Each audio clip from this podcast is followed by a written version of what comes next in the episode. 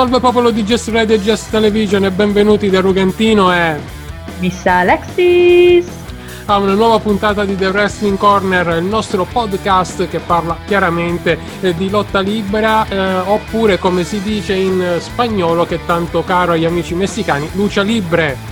Eh, allora, Alexis, avevamo annunciato già la settimana sì. scorsa che eh, dopo aver trattato un po' dell'impatto abbastanza massiccio che sta avendo l'Europa in seno alla WWE che questa settimana invece avremmo parlato anche degli esponenti eh, del nuovissimo continente oceanico, nella fattispecie per lo più l'Australia, che è la nazione più grande che fa da sola tutto il continente nella realtà dei fatti.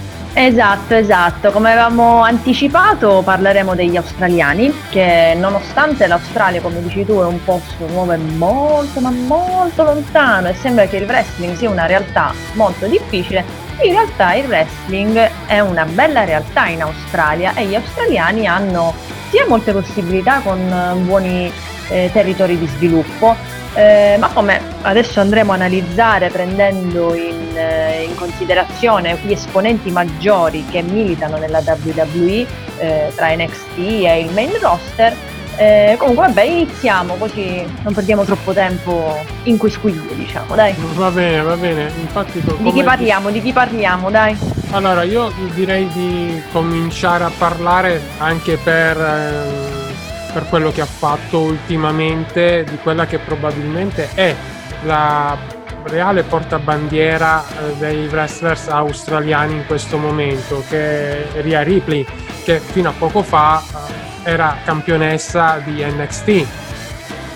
Esatto, esatto. Eh, Ria Ripley, australiana, appunto come abbiamo detto, lo puntualizziamo perché qui stiamo tra l'Australia e la Nuova Zelanda, perché avremo anche esponenti della Nuova Zelanda.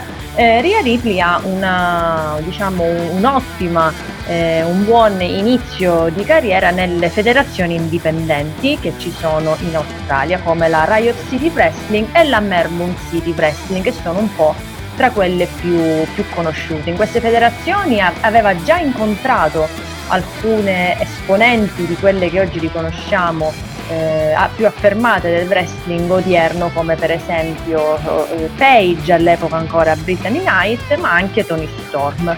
Eh, Rhea Ripley come molte eh, ragazze del, degli ultimi periodi ha usato come vetrina il May Young Classic Tournament che ha visto esponenti come Tony Storm, Yoshirai, eh, la stessa Rarivi appunto eh, cimentarsi in questo, in, in questo, torneo dove ha visto molte esponenti di tutte le nazionalità dare il meglio di sé. E da qui diciamo inizia la sua carriera in WWE con un forte impatto a NXT UK diventando la prima campionessa femminile vincendo il torneo del, del, della cintura femminile a livello inaugurale nel 2018 e continuando così questa scalata da NXT UK, NXT eh, fino ad arrivare a WrestleMania, una WrestleMania che come sappiamo purtroppo non ha avuto il bagno di pubblico solito a causa della situazione, però eh, ha avuto diciamo comunque il suo WrestleMania moment avendo il suo match contro Charlotte Flair che secondo me al momento è una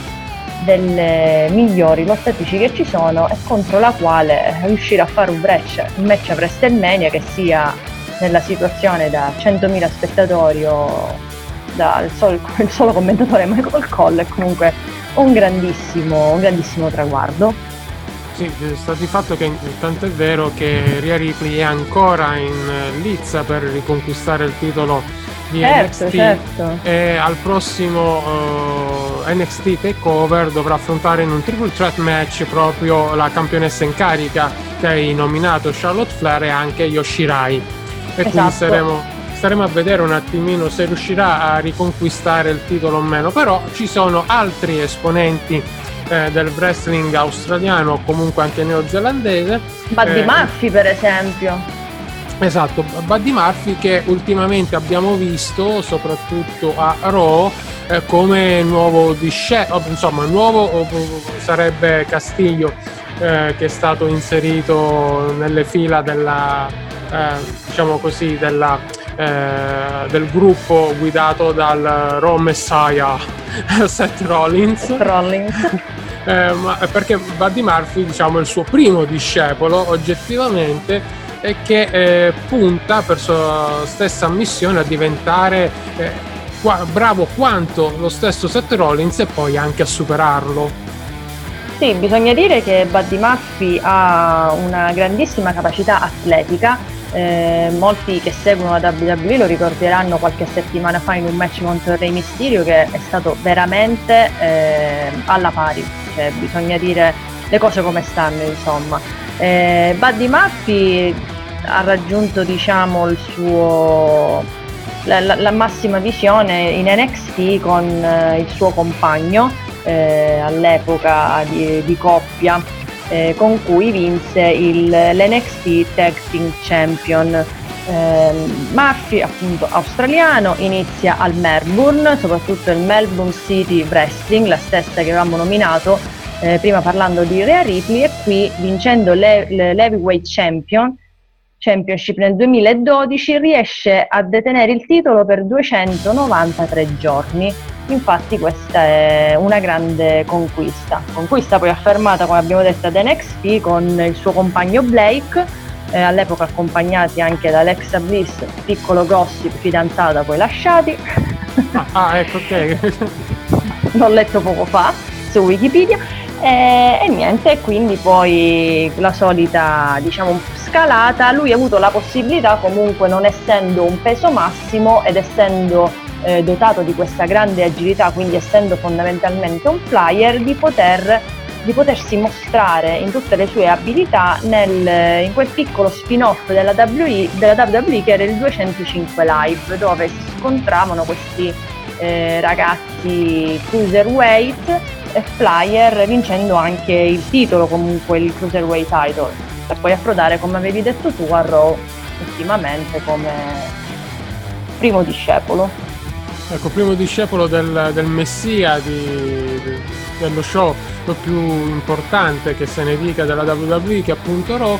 E da qui sempre restando nello show rosso della federazione più importante che, che abbiamo in questo momento eh, possiamo passare a parlare anche di altre due esponenti che in un modo o nell'altro per quanto non siano forse ancora eh, rilevanti come la Ripley o, o, lo stesso Murphy hanno comunque realizzato, hanno scritto, anzi per meglio dire, un, in minima parte eh, la storia di, di, questa disciplina perché eh, due anni fa, anzi no scusate, l'anno scorso hanno vinto i titoli di coppia femminili che venivano istituiti per la prima volta e lo hanno fatto in quel di WrestleMania chiaramente, chiaramente sto parlando della Iconics Billy Kay e Peyton Rice.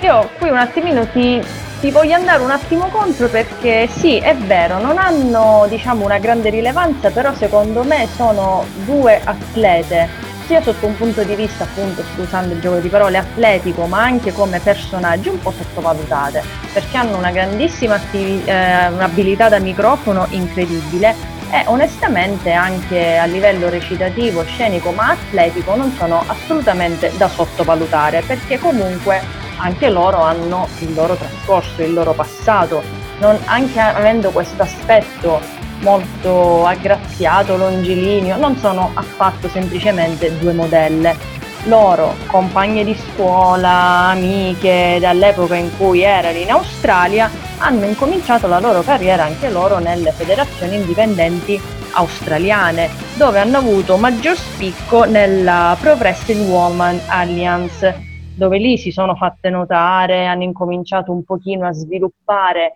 questa loro simbiosi in un certo senso che li ha portate comunque ad avere un buon risalto e grazie al tryout fatto alla WWE con molta facilità perché comunque loro rappresentano un po' una particolarità che in questo periodo e forse da sempre una coppia femminile di questo calibro è mancata alla WWE. Come dicevi tu, dopo la loro militanza tra il 2015 e il 2018 in NXT, arrivano al bottazzo, cioè WrestleMania 35 nel 2019 vincendo il Tag Team Championship femminile.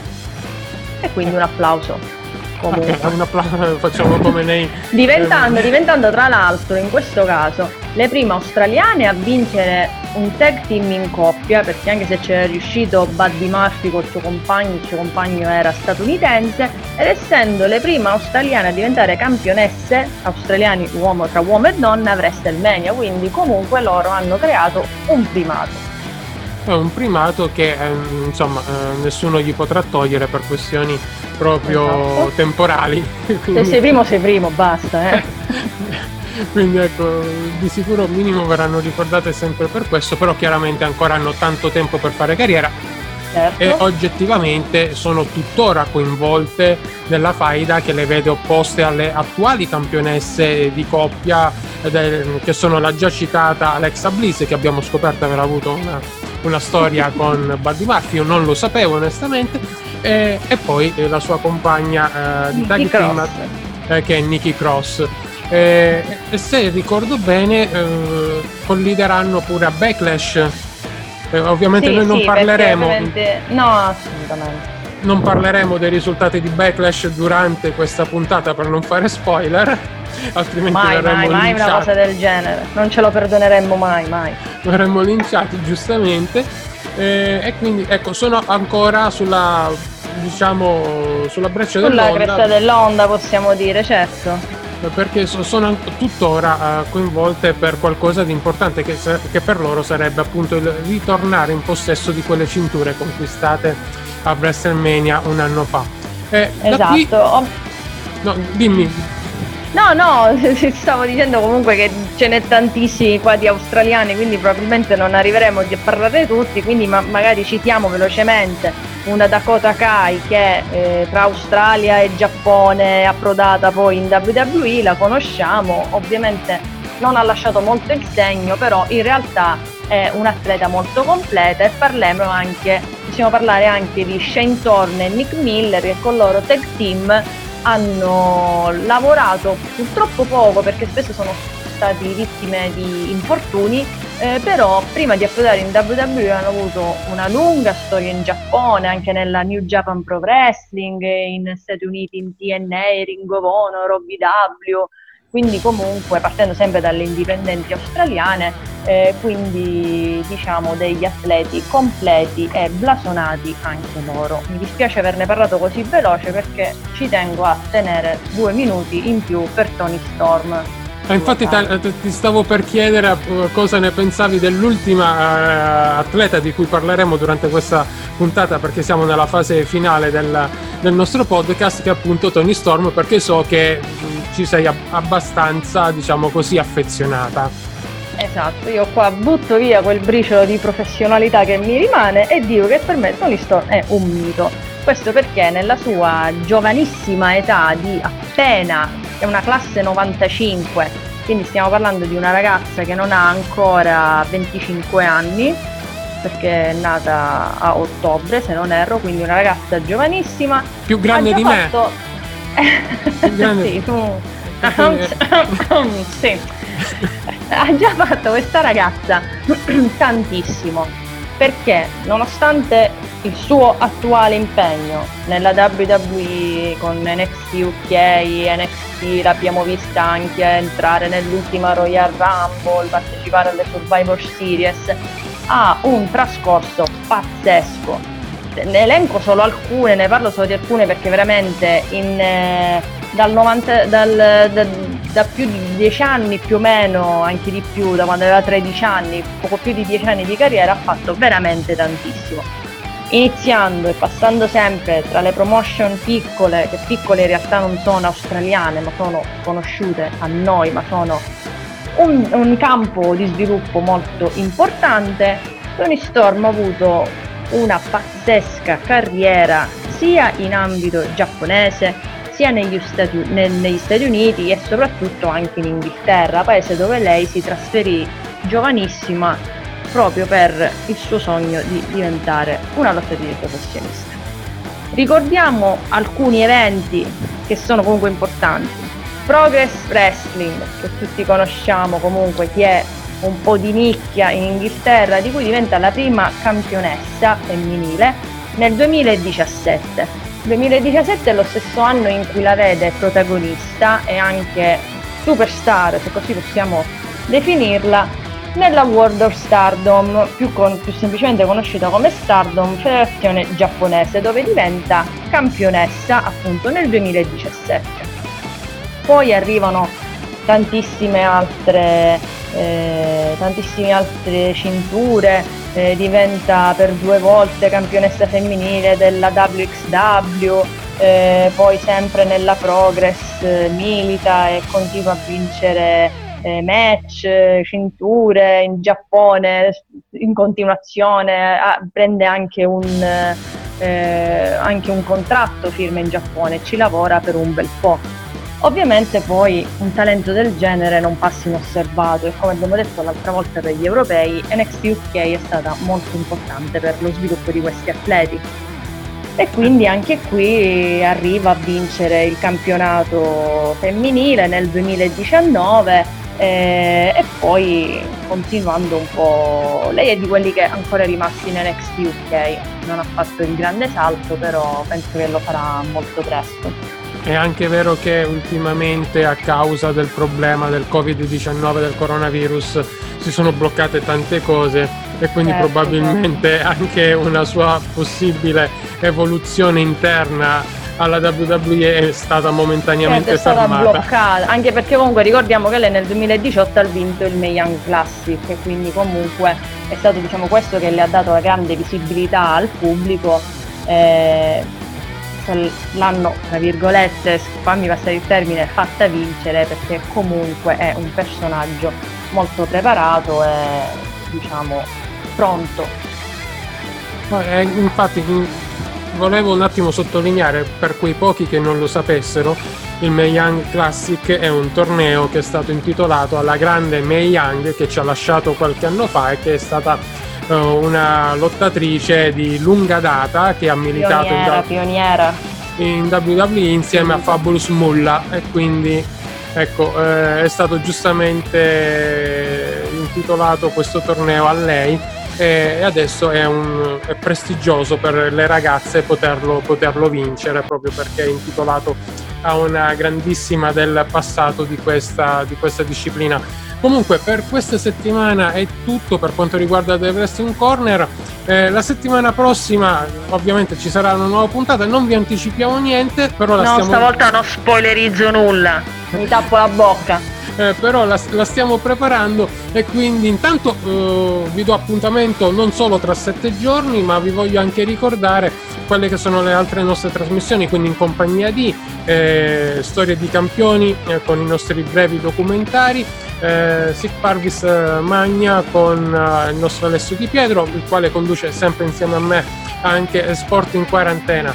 e allora per questa settimana, come dicevamo, è tutto. Eh, vi do l'appuntamento insieme a Miss Alexis per eh, la prossima puntata di The Wrestling Corner e vi ringraziamo. Yeah, prossima volta, dai! E, e vi ringraziamo chiudendo eh, per eh, tutti coloro che ci hanno seguito sin dalla prima puntata perché siete stati davvero tantissimi, più di 3000 se ricordo bene. Grazie, grazie. E allora, um, da Rugantino e Miss Alexis Ciao!